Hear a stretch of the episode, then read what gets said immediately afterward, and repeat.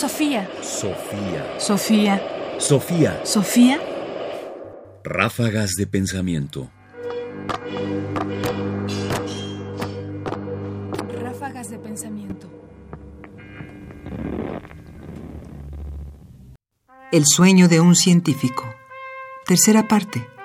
Análisis de la revelación. Estamos frente al final de un sueño.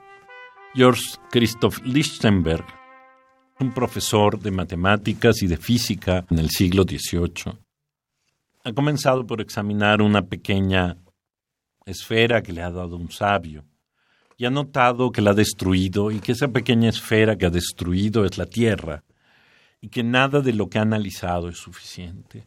Pero el sabio le ha dado además otro pequeño grano de la creación para ser analizado y le ha pedido que esta vez lo haga químicamente. Escuchemos. ¿De qué te serviría?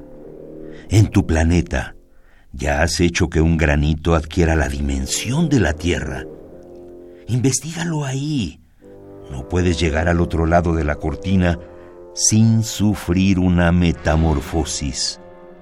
No llegarás a lo que buscas, ni en este, ni en cualquier otro grano de creación. Toma esta bolsa y analiza lo que hay dentro. Dime qué encuentras. Mientras se alejaba, dijo casi en broma. Entiéndeme bien. Analízalo químicamente. Esta vez tardé más tiempo. Qué alegría poder indagar de nuevo. Ahora pondría mucho más esmero, me dije a mí mismo. Ten cuidado. Puede ser algo que brille. Si brilla, seguramente será el sol o una estrella fija. Cuando abrí la bolsa encontré, contra todas mis expectativas, un libro, un tomo sencillo y nada brilloso. El idioma y la letra del libro eran desconocidos. Vistos de prisa, algunos pasajes parecían legibles, pero contemplados más de cerca eran tan ilegibles como los más enredados. Solo pude leer las palabras del título. Analiza esto, hijo mío, pero químicamente, y dime qué encuentras. No puedo negar que me sentí desconcertado en mi enorme laboratorio. ¿De qué se trata? ¿Es posible analizar químicamente el contenido de un libro? Si el contenido de un libro es su sentido, el análisis químico equivaldría a analizar trapos y tinta. Sin embargo, al reflexionar en el asunto, se hizo una repentina claridad en mi cabeza y la luz llegó acompañada de un rubor irresistible. Oh, entiendo, entiendo. Perdóname, ser inmortal. Perdóname.